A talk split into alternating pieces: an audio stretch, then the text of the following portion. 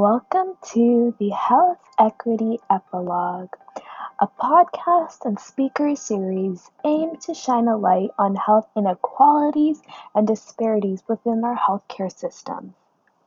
And the whole purpose of this podcast is to have these discussions so we can help create a more inclusive system. Health inequalities are differences in health status or in the distribution of health resources between different population groups arising from the social conditions in which people are born, grow, work in, and age in, and health inequalities are unfair. That is known.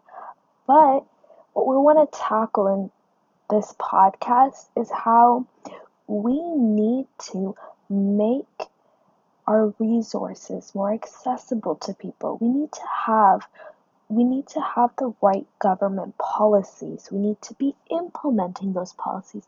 We need to in every system we set understand that there are inequalities and the disparities that affect people and we should be trying our hardest to tackle those inequalities.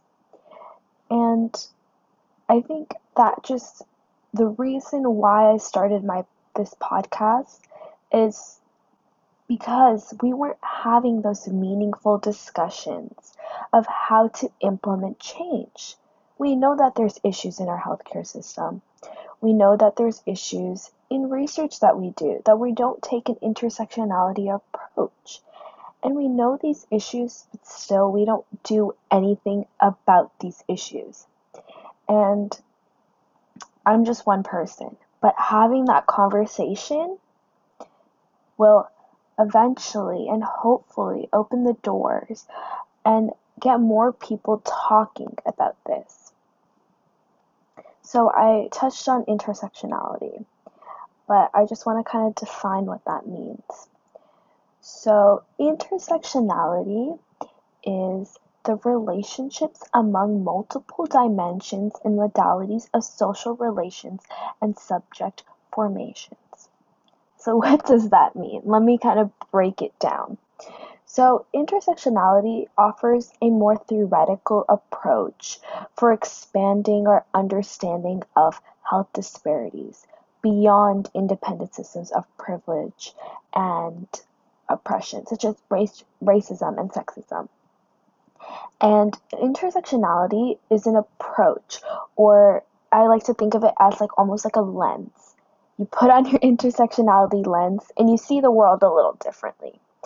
And intersectionality um, helps us recognize that health is shaped in a multi dimensional overlapping of factors such as race, class, income, education, age, ability, sexual orientation, immigration status, ethnicity, and geography. So we have to take an intersectionality approach to tackling health disparities and health inequalities. And so I'm in epidemiology and biostatistics. And intersectionality is a huge aspect to the study of epidemiology and the study of public health. And when we do research, and research that especially tackles a population at large, we need to be considering these things.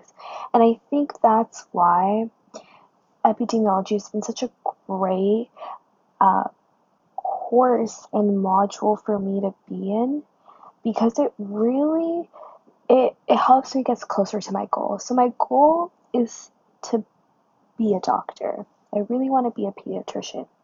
But I think what we often think about is we want to be a pediatrician or we want to be a doctor or we want to make some change, but we don't think about how we're going to help make that change.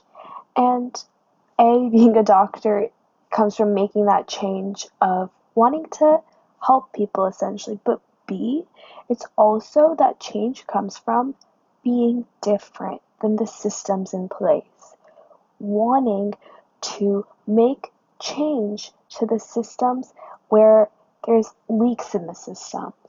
So I think that's where the epidemiology in my bio, statistics, and more the public health knowledge is really going to help me achieve my goal.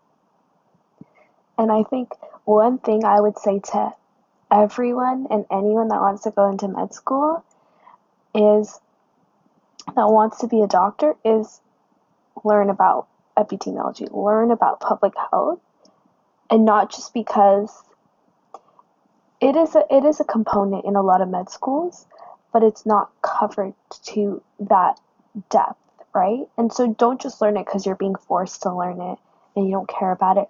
Learn it because you actually want to make that difference. So, this intro for this podcast is kind of just to let you know what this podcast is for. And there will be a speaker series where, we, where I will be talking and interviewing people that are that are actually in healthcare, doctors, nurses, um, and actually getting a sense of how they how they're actively thinking about how they play into the system. How they play into the system that doesn't really take into consideration sometimes that minority groups are treated differently. And it's just our own personal biases or it's just a variety of different factors, but we need to be actively every time as healthcare professionals thinking about how the decisions I'm making today are affecting someone's life. And affecting someone's life might be affecting someone's life differently than another patient that I diagnose because of my own personal judgment and biases. So it's just kind of to start that discussion, and I want you guys to be along in that journey of that discussion.